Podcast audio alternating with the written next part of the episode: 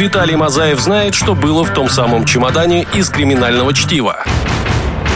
Сергей Чащин выяснил, почему Арнольд Шварценеггер не моргает.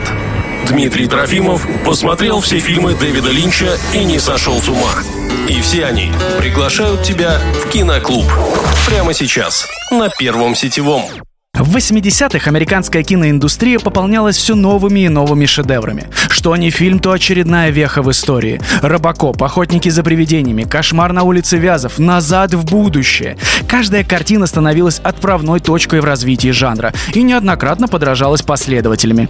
Сегодня мы поговорим о фильме про напарников, чьи жизненные принципы сильно разнятся, а общение строится исключительно на конфликтах, и, что немаловажно, у них еще и разный цвет кожи. Догадались? Нет, это не ММДМС и не братья Марио. Это «Смертельное оружие» с молодым и горячим Мэлом Гибсоном и старым и теплым Дэнни Гловером. Не уходите, вы уже на мушке киноклуба на Первом сетевом. Пс, эй ты, стой, я тебя вижу. А ну сядь обратно, пожалуйста. Киноклуб. Только культовые фильмы. Здравствуйте, дорогие друзья! С вами Киноклуб на Первом сетевом. Наверняка вы это уже слышали. А рядом со мной э, второй человек, который тоже является э, напарником. Для меня, как и в фильме «Смертельное оружие», э, Мэл Гибсон для Дэнни Гловера, а Дэнни Гловер для Мэла Гибсона. Это Святослав Митин. Здравствуй, Слава! Ребята, всем привет! Да, Сергей у нас сказал, что сегодня мы обсуждаем потрясающий фильм, по моему мнению, потрясающий фильм «Смертельное оружие». Ну что, Серег, пройдемся немножечко, да, по истории этого фильма, если вдруг кто-то не видел. Ребята, все очень классно складывается в солнечном Лос-Анджелесе. Полицейский Мартин Рикс, которого играет Мэл Гибсон. Смел, безрассуден, он буквально лезет под пули, не боясь за свою жизнь. А второй, Дэнни Гловер, играет э, Роджера Мёрта. Он старше, он осторожнее, он уже готовится к выходу на пенсию. И вот тут уже двое полицейских, они ветераны Вьетнама, оба расследуют дело, связанное с подозрительным самоубийством девушки. Нить поисков их приводит к торговцам наркотикам. Ну, собственно говоря, ну, в те времена... Наркотики — зло. Да, однозначно, не принимайте их, не покупайте. А, ну... ну, собственно, Слава рассказал небольшую аннотацию этого фильма, что будет в этом фильме происходить, если вы вдруг его ничего не смотрели, и что происходило, если вы его уже посмотрели в далеком восемьдесят седьмом году. Фильм аж тысяча девятьсот восемьдесят седьмого года, очень старенький, но хочу отметить, что я его посмотрел э, примерно позавчера, и меня он, кстати, порадовал. Он на самом деле даже спустя столько лет остается, ну, вполне себе неплохой такой картиной, очень экшен, интересный. И Мэл такой большой молодец, драматический актер. Послушай, ну на самом деле в этом э, симбиозе все и дело. Вот этих двух классных актеров, как Мэла Гибсона, ну конечно же. Как мы с тобой, Виталика мы выкинули в этот раз. Сказали, иди, Виталик, ты не входишь в нашу касту. Спасибо, но не сегодня, Виталий. Да, а, да, на самом деле это Мэл Гибсон и Дэнни Гловер, они были настолько хороши, что сам режиссер этого фильма Ричард Доннер, ему хватило всего пары часов, чтобы понять, что Гибсон и Гловер — это именно те, кто ему нужны. Ты представляешь? Обратите внимание, друзья, что мы уже записываем с Славой пятый выпуск нашей передачи, а мы до сих пор не поймем, зачем он нам нужен. восемь ноль на Кинопоиске получил этот фильм, семь шесть на IMDb, бюджет пятнадцать миллионов долларов, это, кстати, немного, и сборы в мире сто двадцать миллионов долларов собрал этот фильм. Это очень хорошие показатели, которые в итоге привели к тому, что это стало франшизой на четыре. Да, четыре части. четыре Хотели части, снимать да. пятую, но что-то пошло не так. Умер режиссер, да. Да, все правильно. Что-то пошло не так. Друзья, слушайте нас на нашем телеграм-канале, а также на всех подкастах, которые еще остались. Мы будем рассказывать и рассказываем о хорошем кино. Совсем скоро вернемся, а вы пока, ну, в общем, посидите, подождите чуть-чуть. Ну, что вы, ей-богу. Стань членом киноклуба на Первом сетевом. Узнай о культовом кино все. «Смертельное оружие» — название фильма, в котором Мэл Гибсон, собственно, и является этим самым, как я понимаю, да, да. смертельным оружием, да. да? Не пушки, не ганз, не стволы, а именно Мэл, э, прости господи, Гибсон. Э, он тогда там еще накачанный, с длинными волосами, как совсем да молодой Нагиев. Да он еще Нагиев. Молодой, ему там всего лишь тридцать лет, ты представляешь? тридцать восемь ему там.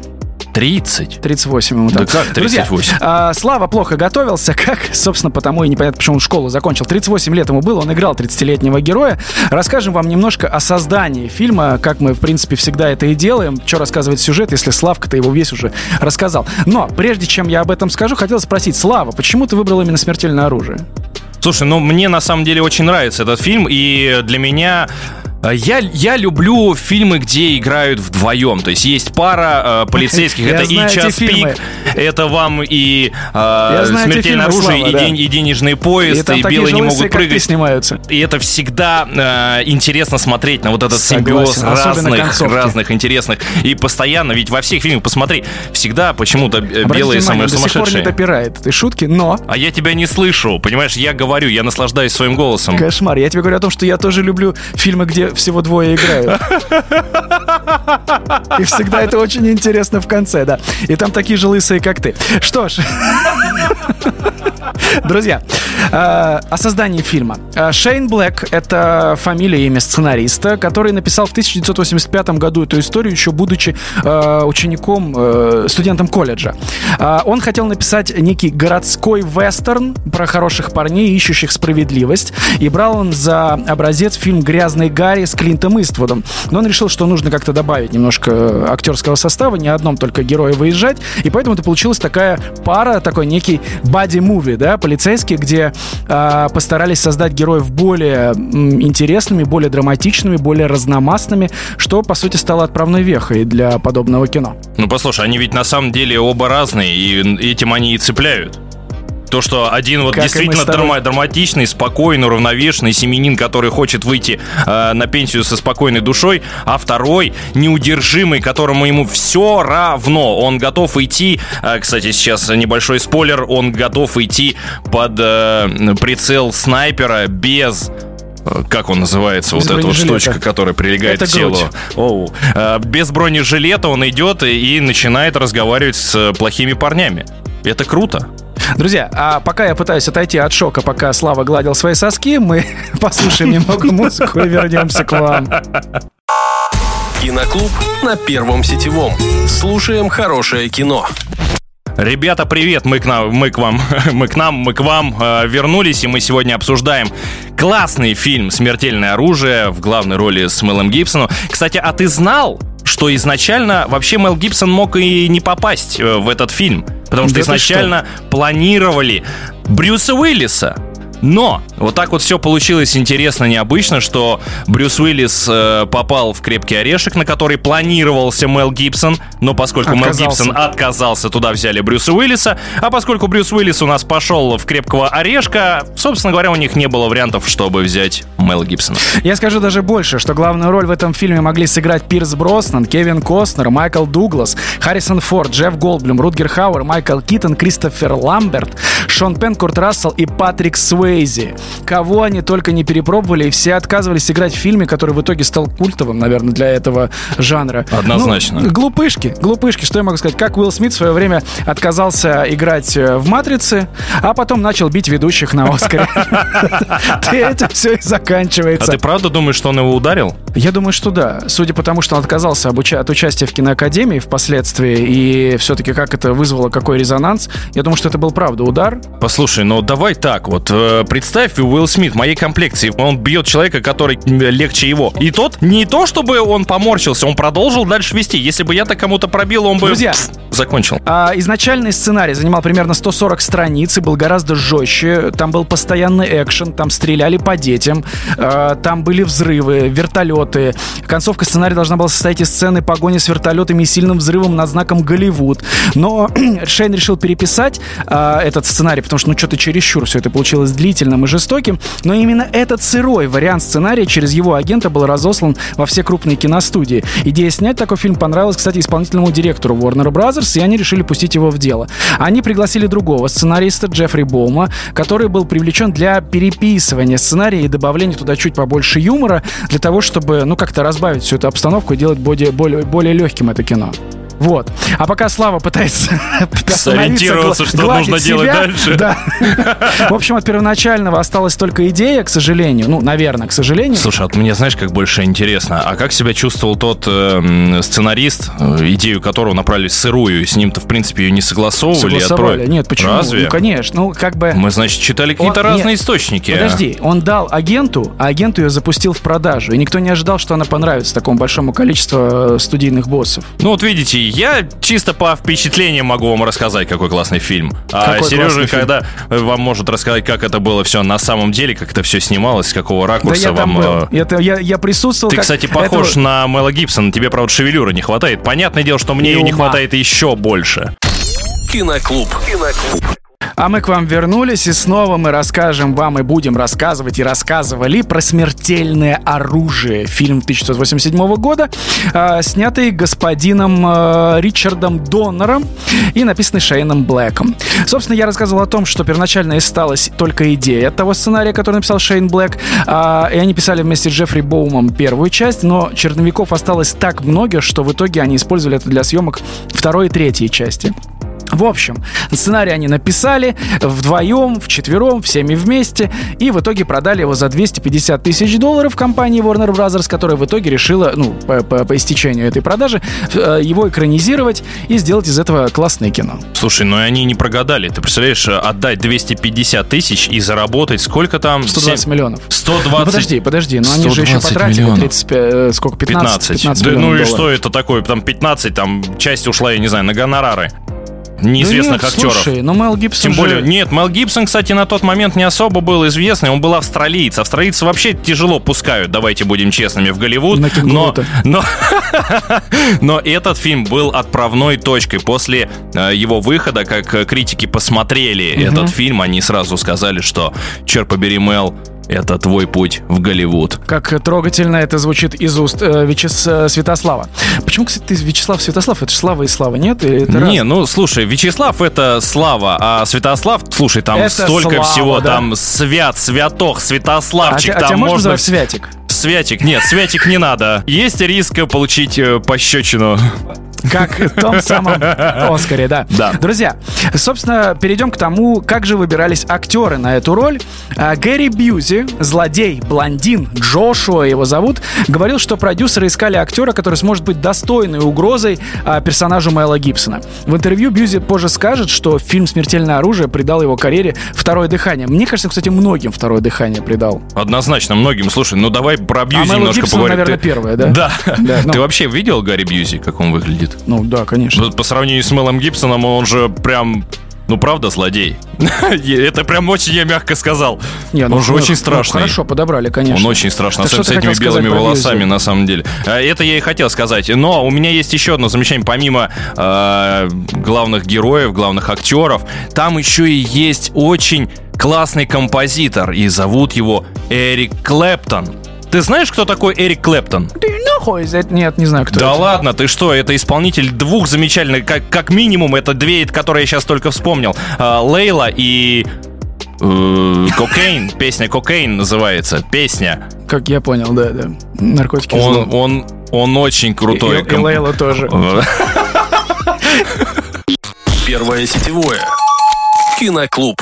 Мы вернулись к вам для того, чтобы продолжать рассказывать о замечательном фильме восемьдесят седьмого года «Смертельное оружие». Такое занимательное название «Смертельное оружие». Парам-парам-пам. Легенькое, аккуратненькое, прям. Простите, под, подавился собственными... Э, собственным мнением? Собственным...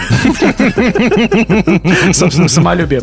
Актриса Джеки Свенсон, которая играла девушку в самом начале, которая прыгает э, с балкона, действительно совершила прыжок самостоятельно. Контролировал падение каскадер Дар Робинсон. Актриса прыгала на огромную надувную подушку, сверху окрашенную таким образом, что она сливалась с тротуаром. Визуально подушка сливалась с реальной сценой, из-за чего прыгать на нее было еще страшнее, но девчонка молодец, справилась, кстати. Ну да, слушай, редко бывает такое, что кто-то работает без каскадеров. Ну а девчонки, ну, даже, давай будем да... честными, все любят прыгать на подушке. Даже Мэл Гибсон, кстати, пользовался каскадерскими штучками. Ну, в смысле, за него играла другие роли. Ну, конечно, там, извините, прыжки-то были какие там, не просто он на подушку взял, прыгнул и сидишь такой, все нормально, ребята, все хорошо. Итак, Святослав, он же... Как он, же он же он же Свят, он же, Свят, он же да. Святослав Великий. Хотел рассказать о занимательной сцене. Да, на самом деле «Смертельное оружие» — это первый фильм, в котором был показан мобильный телефон. Да, то, что для нас сегодня является обыденностью, мы ходим с разными гаджетами в руках, а там, извините, восемьдесят седьмой год. Это первый мобильный телефон. В этом кадре видно портативную радиостанцию Shack Model семнадцать десять ноль три, выпущенную на рынок в тысяча девятьсот восемьдесят шестом году. Чтобы вы понимали, как она выглядит, но э, если вы возьмете себе в руки чемодан, привяжете к нему провод и э, трубку от старого телефона, то вот так выглядел мобильный телефон. Но это как примерно ходить со старыми, знаешь, дисковыми телефонами. Да, вот так, да, да. Одну руку телефон, а вдруг сейчас кто-то трубку. Не знает, что есть дисковые телефоны, они же, возможно, их не видели. Слушай, а таксофона же есть вот еще? Вот как оторвать где-то? Таксофон, да. Оторвать таксофон. Да, и с таксофоном ходишь такой. Примерно так.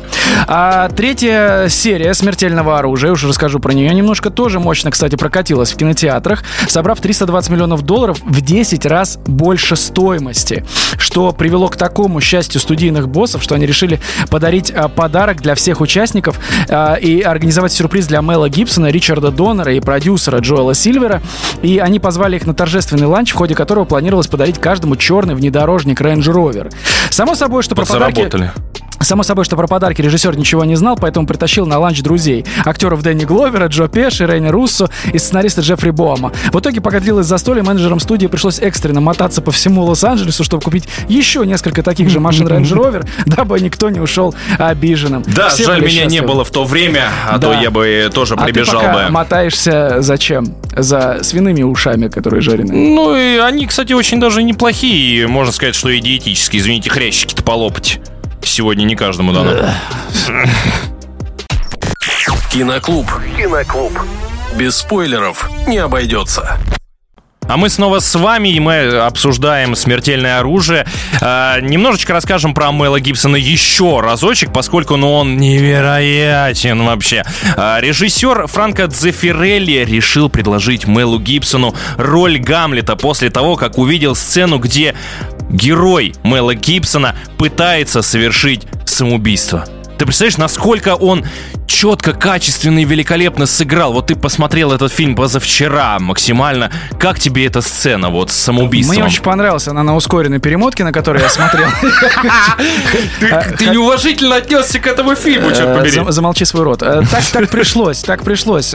Друзья, у Мэла Гибсона ушло аж целых три дубля на то, чтобы снять эту сцену. В первых двух он сказал, что мне не очень понравилось то, что получилось, а с третьего получилось так, что режиссер с оператором заплакали. И, кстати, в первоначальной версии Слава сейчас тоже плачет, непонятно почему, просто напротив него зеркало, и он каждый раз смотрит, у него слезы текут от красоты такой. Великолепен. Представляете, как мне тяжело рядом с ним находиться, слава богу, мы на расстоянии. Друзья, изначально Мэл Гибсон, его герой, должен был покончить жизнь самоубийством с помощью таблеток, но Гибсон сказал, что, ребят, полицейский, да, да, будет как по-женски заканчивать свою жизнь таким мужик, образом. Мужик. Нет, давайте пушку, мужик, буду стрелять в себя. Вот, собственно, что он, слава богу, и не сделал в этом фильме. Слушай, ну у этих фильмов было много альтернативных концовок, много альтернативных начал, и все их, собственно говоря, можно увидеть, если вы приобретете такую штуку, как ди ви ди. Я не думаю... Слушай, интересно, у кого-нибудь есть сейчас еще ди ви ди? Слушай, да я думаю, да. Подожди, ну, подожди, ну, Blu-ray проигрыватели, где ты еще такого качества найдешь? Ну, не знаю, возможно, уже их и нет. Так вот, в четвертый... Ну, жесткого диска, наверное, что-то проще Ну, смотреть. Если только ну, так. Да, но, да. Понимаешь, в чем прикол? Ну, что... есть фанатики, есть фанатики, ты знаешь? Да, я их видел. Слава богу, его с нами сегодня нет. Так вот, в четвертой части «Смертельного оружия». Ты очень долго думаешь. Ты просто...